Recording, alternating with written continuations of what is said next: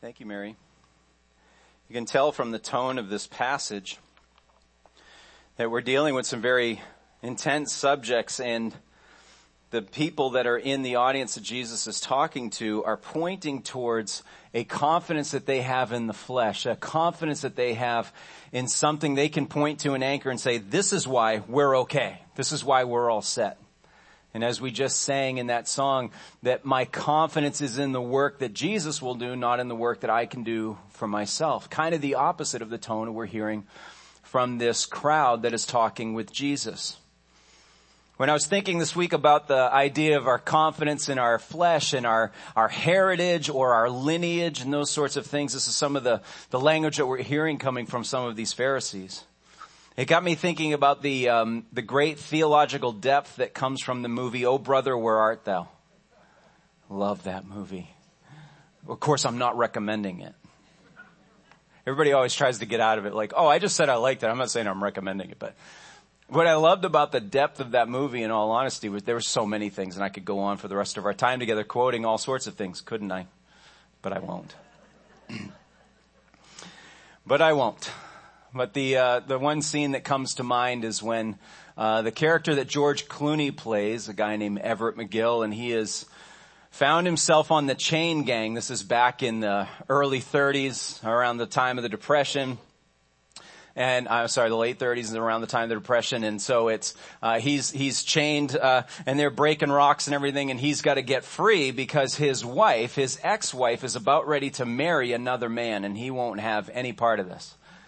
And the reason why he ends up on a chain gang is because he's a sharp talker, he's a fast wheeler and dealer, he's uh, a liar to his core and he got imprisoned because he was, I think in this particular instance, it was one of his iterations of practicing law without a license. And uh, so he conned a couple of other guys that he was chained to to break free from the farm, as they call it, to go intervene before his wife remarries. And so he finally makes it to town and he runs into his little girls before he even sees his wife. They're performing on a stage at some political rally or something, singing a song and he sees them and they all come up and hug him, daddy, daddy, daddy. They're like, what are you doing here? You got hit by that train. I didn't get hit by no train.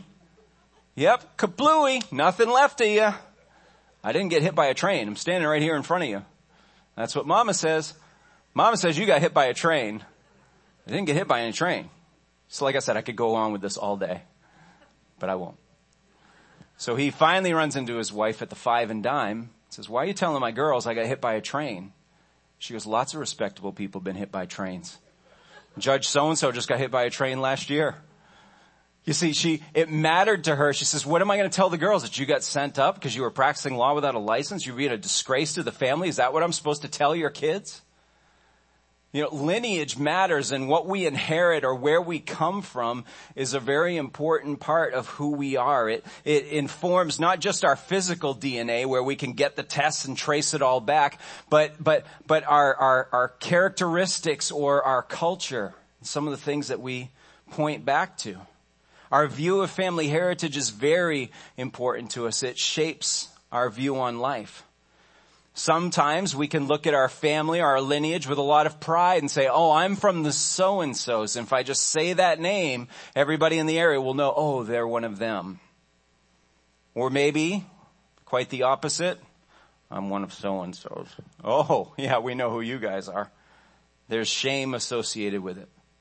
Or privilege or responsibility. You gotta keep up the family name. You gotta keep up the family business. You gotta keep up all the things that have made us great or strong or what we expect of you.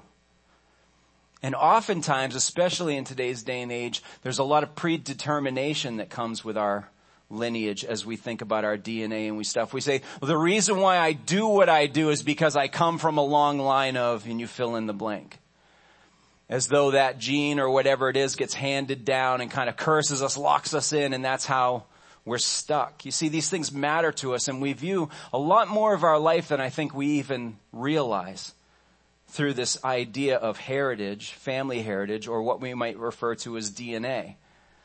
But this chapter in John chapter 8 is getting us to think about a different kind of DNA and I want our heads, if we can, to be in this idea of what do we inherit and who do we belong to and what characteristics come as they're handed down the line because this is the hang up that many of the Jews were having with Jesus. And there's an escalating um, uh, heat that's happening in this chapter. Jesus has been kind of poking them in their nerves, and it's getting a little more intense, and they're getting a little bit more vehement in how they're reacting. And now we're just about ready to put the icing on the cake and get to where they're going to go. Okay, that's it. We can't do this anymore. We gotta we gotta off this guy. He can't be allowed to keep talking to us like this in public and trying to shame us and denigrate us and everything. We are done with him, and it's getting to that point by the end of this chapter. In verse 12, he had already told them, I'm the light of the world. And their basic reaction is, what do you think? We're walking in darkness? And he goes, yep.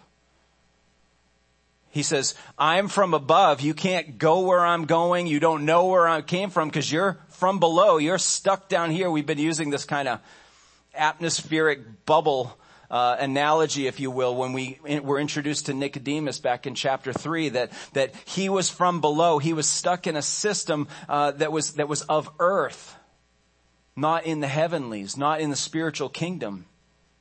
Jesus is telling these folks, you're from below, which means they were unable to enter into the spiritual kingdom no matter all their effort, all their diligence, no matter all their authority. And they were without rescue. They were facing the threat of the fires of hell, and these are the most religious, quote unquote, people walking around. And then last week we said that Jesus says, not only are you wayward. Not only are you in the dark, but you are slaves to sin. What was their reaction? We haven't been a slave to anybody. Is that really true? Jesus says, I'm not even talking about your history. I'm saying anybody who practices sin is enslaved by it. And then last week we also said that it's not because we do bad things that makes us a sinner. We sin because we already are sinners. We were born in that state. We were born in that condition as it was handed down from Adam. And Jesus says anybody who practices, lives, stays in that sin is a slave to it. And they said, are you saying we're not free? Nope. You're not. So the confrontation is escalating and it's getting hotter and hotter in this conversation. And Jesus isn't backing down. He's not thinking, gosh, I'm not getting across to these guys. What do, we, what do we got to say differently?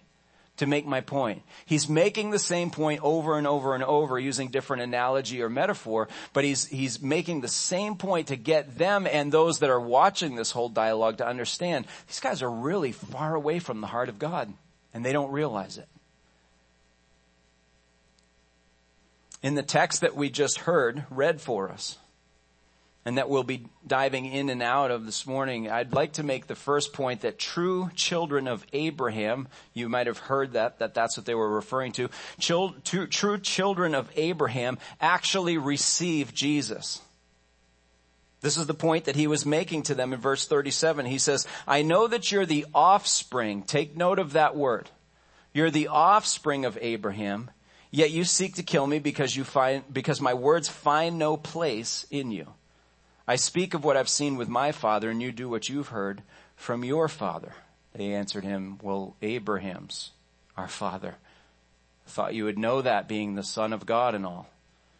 Jesus said to them, If you were Abraham's children, he didn't say offspring this time. If you were Abraham's children, you'd be doing the works that Abraham did.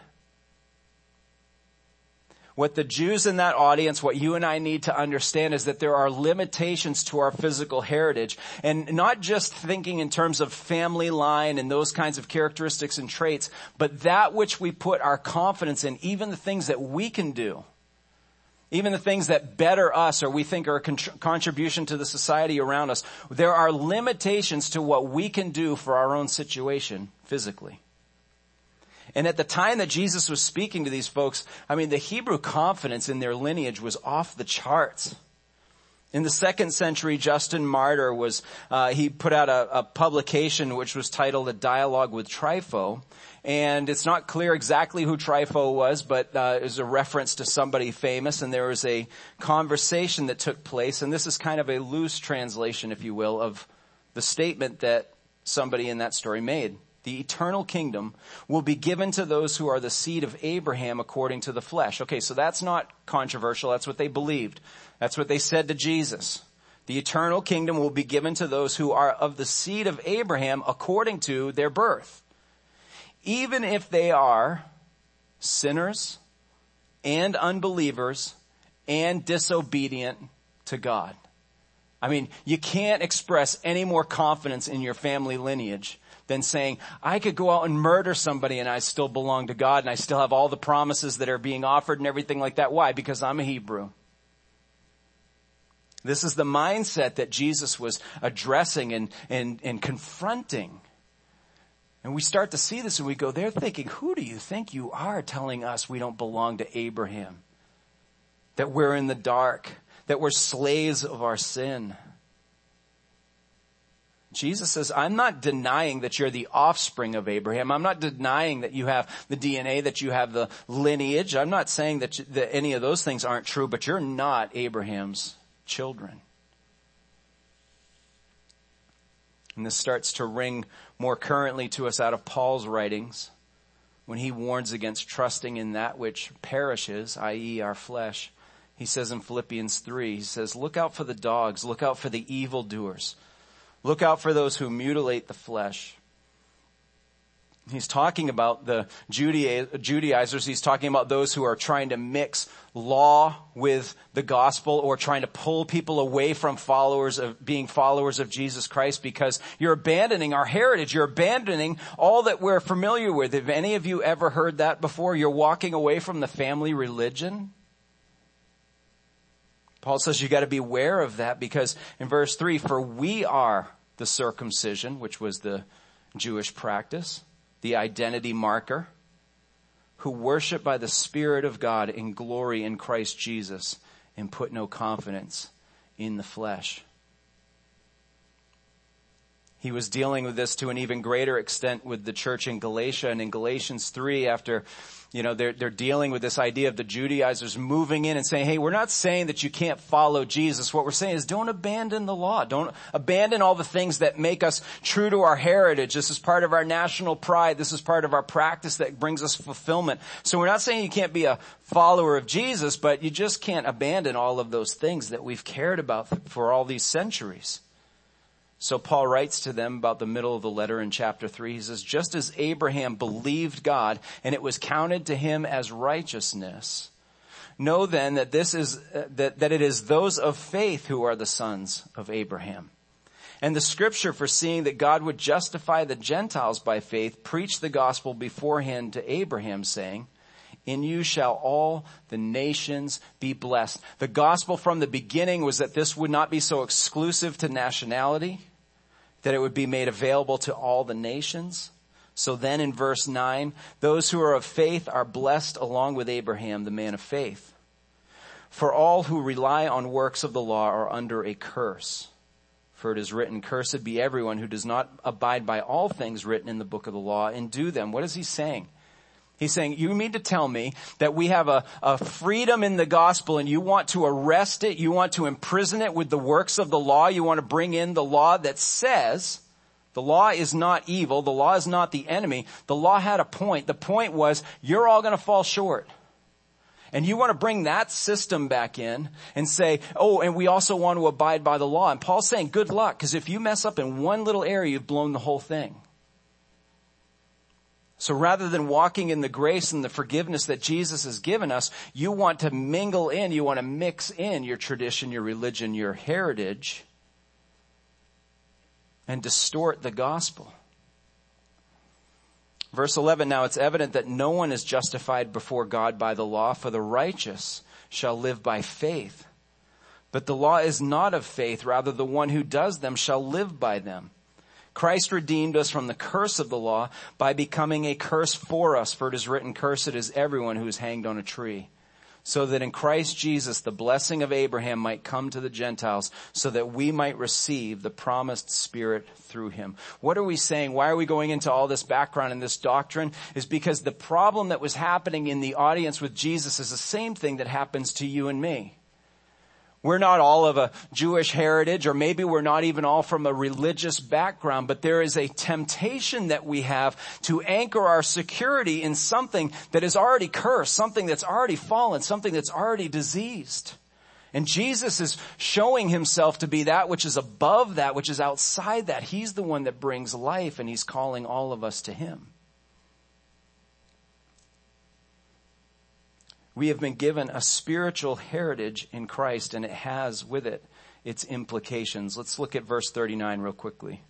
When he said, if you were Abraham's children, you would be doing the works that Abraham did. So we have to ask the question, what did Abraham do? In other words, if you were of that family, then the resemblance would be unmistakable. How many of you ever go to family reunions? Anybody? Family reunion people? All right, now let's get real. How many of you organize them because you enjoy them so much and everyone should come? How many of you go out of obligation because Aunt so and so is going to be upset if you don't go? Okay. But what do we get at the family reunions? I know what I get. You look so much like your father. Oh, I can't believe it. And then you hear the same stories you've always heard and the resemblances and all these sorts of things and the mannerisms and you get all those comparisons. And there's something really good about that. There's something comforting about that. You know where you came from. You know who you belong to, that sort of stuff. It's great. But at the same time, it's those resemblances that identify me as being my dad's son to all those people. They can see all of those things in me. Jesus is saying, if you were really in Abraham's family, we'd be able to see it. It'd be pouring off of you. It'd be so obvious. The resemblance would be unmistakable. What did Abraham do? Well, it was already quoted for us out of Genesis 15, 6 that he first of all believed the Lord. This whole entire letter of John, the Gospel of John was so that you and I, we were told this, right? And later on in the, in, in chapter 20, we were told John wrote these things so that you and I would believe in Jesus as the Son of God and that in believing in Him, we would have life in His name. So if you are holding up Abraham, dear Jew, as, as your father, well, he believed in me. He welcomed me. He's even, Jesus is going to say in verse, verse 56 as we get there, that Abraham rejoiced that he would see my day let that blow your mind just for a second. There's a past tense that Abraham rejoiced that he would see the day that Jesus was here, giving his life and laying it down sacrificing and providing for, I mean, how did Abraham do that? He, did he just do it in the past? Was he in on the game plan in heaven? It's happening. Is he getting to watch this conversation? Oh, don't say I'm your father. You guys look nothing like me. and as Jesus is saying, Abraham rejoiced to see me. You say you're from him. The first thing he did was he believed. He also received me. He rejoiced. But what we know about Abraham too is that he obeyed. Abraham living in the midst of an idolatrous and, and, pagan culture still did what the Lord called him to do at great cost to himself and against the grain of the culture that he lived in. Abraham moved forward in the call of the Lord. Are, are these guys in the audience resembling any of that? Do they have those same characteristics as the DNA of Abraham bleeding out of them? Not really. They're rejecting Jesus. They're denying his truths. They won't even hear what he's saying. They're coming at him with false accusations. They're twisting their own knowledge just to deny what he's saying. So that would lead us to the second point to extract out of this is that only children of Satan reject Jesus. Now we've been thinking about how an audience receives these kinds of direct statements, but how did you just receive that? We're in 2021 and some guy up front, front of a couple hundred people said that Satan is real and that he has children. And it, it doesn't go down easy, does it? We're, we're moving forward in culture believing the devil is just a construct or a fairy tale or he's, he's the thing we can blame for everything we disagree with. But Jesus is saying he's real. He said to the Jews that, that they're behaving like their father does. He's, he's the devil. If it doesn't go down easy in our day and age that Satan is real and that those who do not receive Jesus belong to him, imagine how it went for them who thought they were 100% in the right. But Jesus says there's repercussions for falsely claiming who you belong to. You can't just throw out Abraham hoping and wishing that you belong to him when you look nothing like him. They, they were being deceived. They thought they were of God, or they thought they were of Abraham and they weren't. Let's go back to verse 41. You're doing the works your father did. And then they say this. They say, oh, I'm sorry. We're not the ones who are confused about our heritage, our lineage. We're not the ones who don't know who our dad is. Jesus of, I'm sorry, where did you say you were from again? Do you hear the dig and the derision in this? We're not born of sexual immorality, but we've heard the stories about how you came around. We have one Father, even God. This is not a, a kind back and forth exchange. This isn't two people trying to exchange ideas. They are going for the jugular and trying to, to, to hit Jesus where it counts. So he says to them, if God were your father, you would love me. For I came from God and I am here. I, I came not of my own accord, but he sent me. You, however, you're of your father, the devil, and your will is to do your father's desires. they were being deceived, thinking that they were representing everything that was right, and Jesus, who is truth, calls them out. But he also said that you're deaf. You're not able to receive the truth of who I am. In verse 43, he says, why do you not understand what I say? It's because you can't bear to hear my word. It's not just that you're not listening. It's just not that I'm not explaining myself well. You can't even bear to accept that I might be right because of all that it threatens in your life. You're shutting it down. You're resisting me. You're, you're concocting lies. You're saying things that you know aren't true in the heat of the moment just to deny me. You're not even letting the seed land, the possibility that I might be telling you the truth. Verse 47, whoever is of God hears the word of God. The reason why you don't hear them is that you're not of God. This would be backing up what Jesus had already taught in his parables and in Matthew 13 he said, as we're sowing seed, it will fall in different places. Some of it will fall on the road where there's just no chance for it to, to gain root. And so the birds will come in and snatch it away. Some will fall in rocky soil. Some will fall in good soil and it will be, it'll be, um, made alive and quickened. And Jesus had already taught on the fact that sometimes the truth just falls on deaf ears. And he says in verse 19 of Matthew 13, when anyone hears the word of the kingdom and does not understand it, what we would have just seen in verse 43, which means cannot bear to hear it, the evil one comes and snatches away what has been sown in his heart. This is what was sown along the path they wouldn't even allow the truth to penetrate their hearts. It's not that they were trying and struggling and I just can't wrap my head around it, but I want to believe. Remember what we've said over the, over the last many weeks is that what belief would look like from these guys isn't full comprehension. I mean, their minds are sufficiently blown here. They've been expecting and thinking of something else. Jesus comes wrapped in a completely different package. From a human level, we would say it's kind of mind blowing. It'd be very difficult for them to wrap their heads around him we would understand the confusion and the hesitancy. But what belief would look like is, but what he's saying has life in it. What he's saying isn't wrong. Perhaps we should research the scriptures. We should go back to the drawing board and see, do we know enough about him? Is it possible this is the guy? But they wouldn't allow themselves to even contemplate it. And that's what he's referring to. The repercussions of a false heritage is that we fall into deception and deafness and the truth doesn't land in our hearts.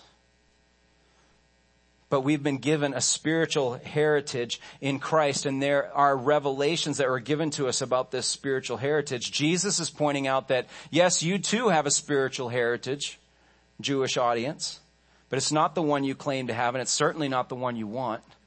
You're of your father, the devil. You carry in your makeup, in your flesh, in your being, Satan's DNA. Well, how do we know? If you go to the family reunion, what is that going to look like? What are the characteristics and the features that the other people are going to point out? Oh yeah, you look like him. What would that look like? Well, Jesus says it. He goes, he's a liar. He's a murderer.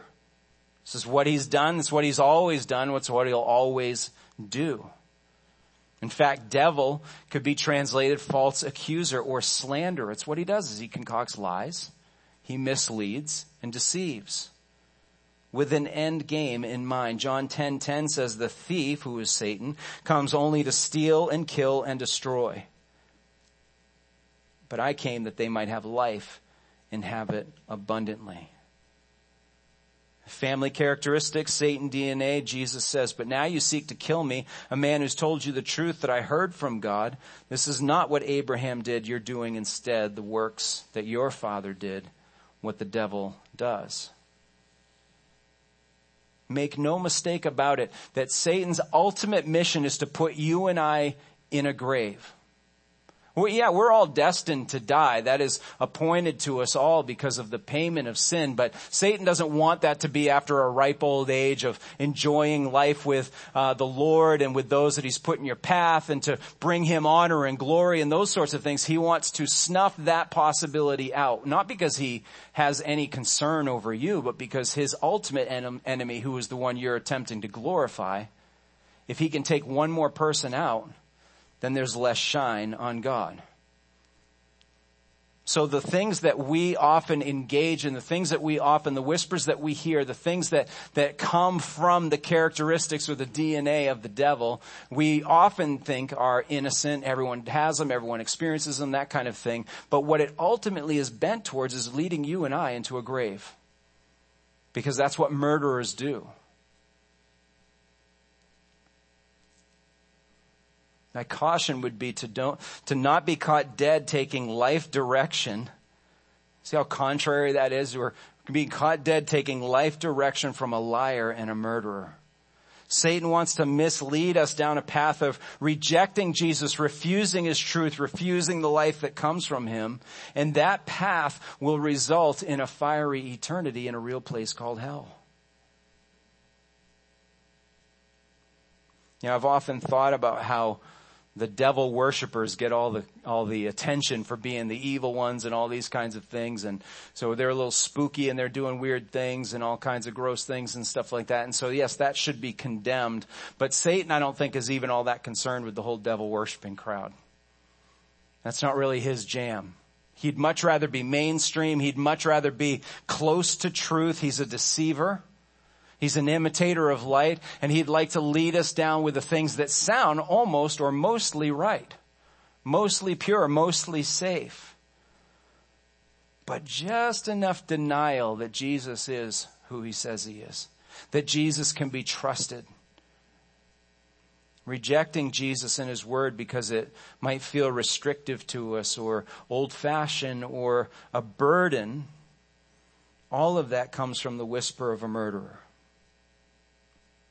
And then we need to ask ourselves as we're hearing that whisper, what has he given me in return for my allegiance to him? How has that ever worked out for me that if I deny the restrictive, whatever I feel is restrictive of Jesus and I go down this path of what I think is freedom initially, how has that really turned out for me? Those are the family characteristics and traits of their father, the devil, is what Jesus is saying. What do we know about God's DNA? What would, what do we know about being at that family reunion and they start pointing out the characters? Oh yeah, you look like him. We know from all throughout the scriptures and all, all throughout the first eight chapters of John that we've been reading about that, that God is truth and that in him is life and it's more abundant.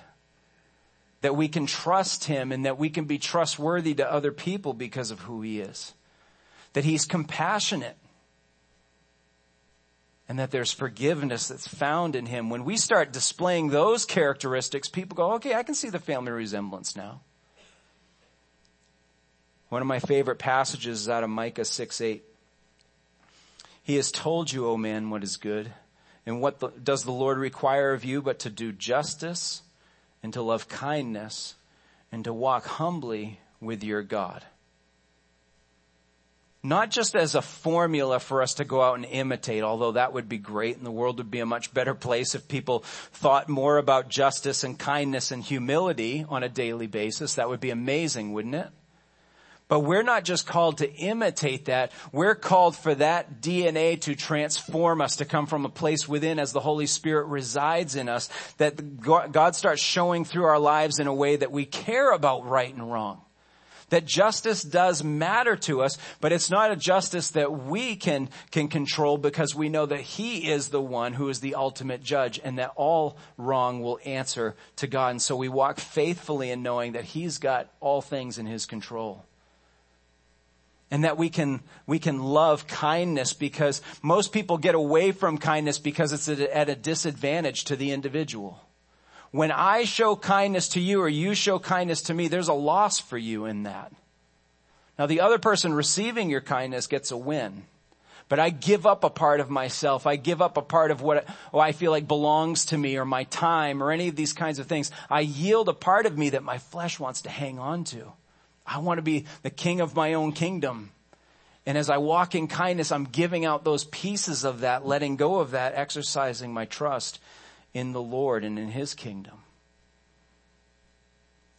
And I love how the Lord includes that we are to walk humbly with our God because sometimes we can do justice and we can do kindness without humility. You ever known a lot of people that are very, very right and they'll let you know it? There's such a balance to this call out of Micah that if we walk in humility, it's not because we're good at any of these things. I'm not being kind just because I'm a better person than others who won't be kind. I'm not just engaging in justice or praying or moving towards justice just because I care more than you. It's because all of those things have been shown to me that God in the gospel came down. He condescended to me in the, in the height of my sin and my rebellion. And he was all of those things. In his justice, he dealt with the wrongness of my sin and carried the penalty of that to the cross. Because he's kind, he says, even though Brent's walked away from me, even though he's rejected me, and even though he will continue to sin even after I've saved his soul, I will still reach down to him. And humility, he obeyed even to death on a cross. All of those things were done for me. So if I receive that, if my belief is there, God, I acknowledge that Jesus is the Son of the living God, and that his payment for my sins is all I can rely on, then he moves in, he transforms me from the inside. My DNA changes. The characteristics of who I am, the, the, the physical heritage that once enslaved me and plagued me has now been rendered ineffective.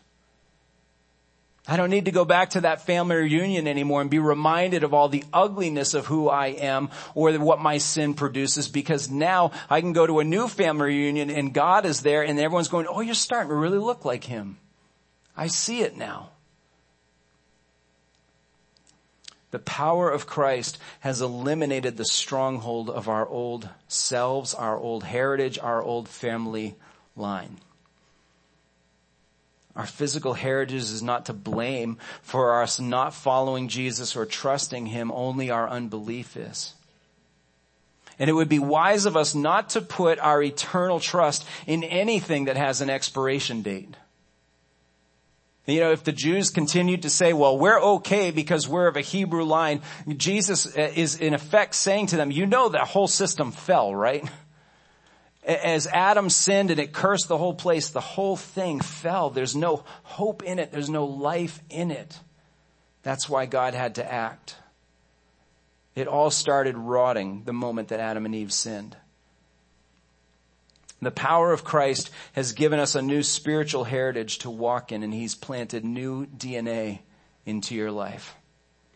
I want to finish with a passage of scripture, Ephesians 2. And I just want us to hear this. It's a long passage a little bit. But I think it sums up what we're talking about here. And, and, I, and I want us to, to just appreciate and worship in the fact that we've been given the ability in Christ to no longer be enslaved to our own sin, to be enslaved to that which we were born into.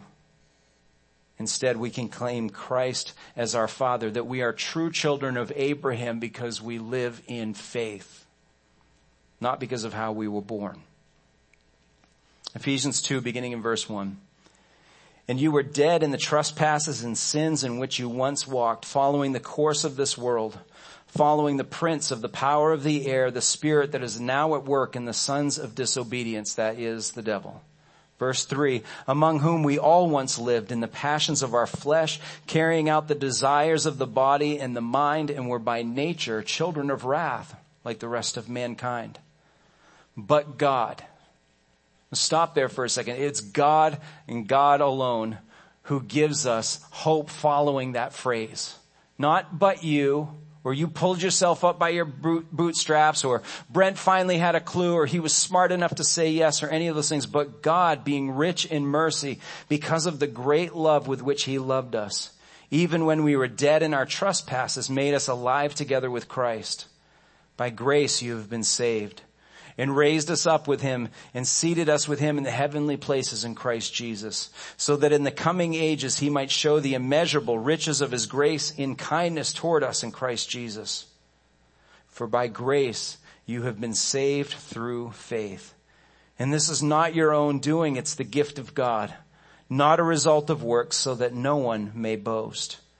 For we are his workmanship, created in Christ Jesus for good works, which God pre- prepared before him that we should walk in them.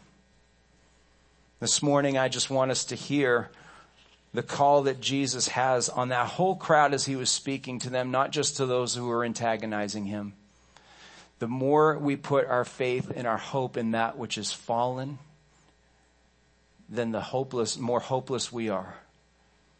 That only in Jesus is life found. Let's pray. Lord God, I want to thank you, Father, for the power of your word. And I thank you, Lord, for the rescue that we have. God, I know because I, I just have these conversations so many times, Lord, I know that we struggle with what we've come from, who we've been in the past. We look to others and the fact that they might have their act together or they might have a better life than us or they might have less uh, fewer skeletons in their closet than we do. We live in condemnation or fear of those things coming to roost and to revealing, Lord, that we are unworthy of all that you've given us. And Lord, for others, there's this overwhelming sense of pride for all the things that we've accomplished or the family we've come from or the good start that we've had or any of those things. And so we start to rely and rest in the strength of that which perishes. Lord, you died for both ends of that spectrum. Lord, you gave us grace and hope because it's your work on the cross that we trust in. We're no longer enslaved by sin. We're no longer haunted by the skeletons in those closets. We no longer find hope and freedom in the good things that we've done or even experienced or had been given to us apart from you. It is all Jesus. I pray, Lord, as we put our faith and trust in you, that our characteristics will resemble you more and more. That we will walk in justice and kindness and humility because of the power of the Spirit that now works within us.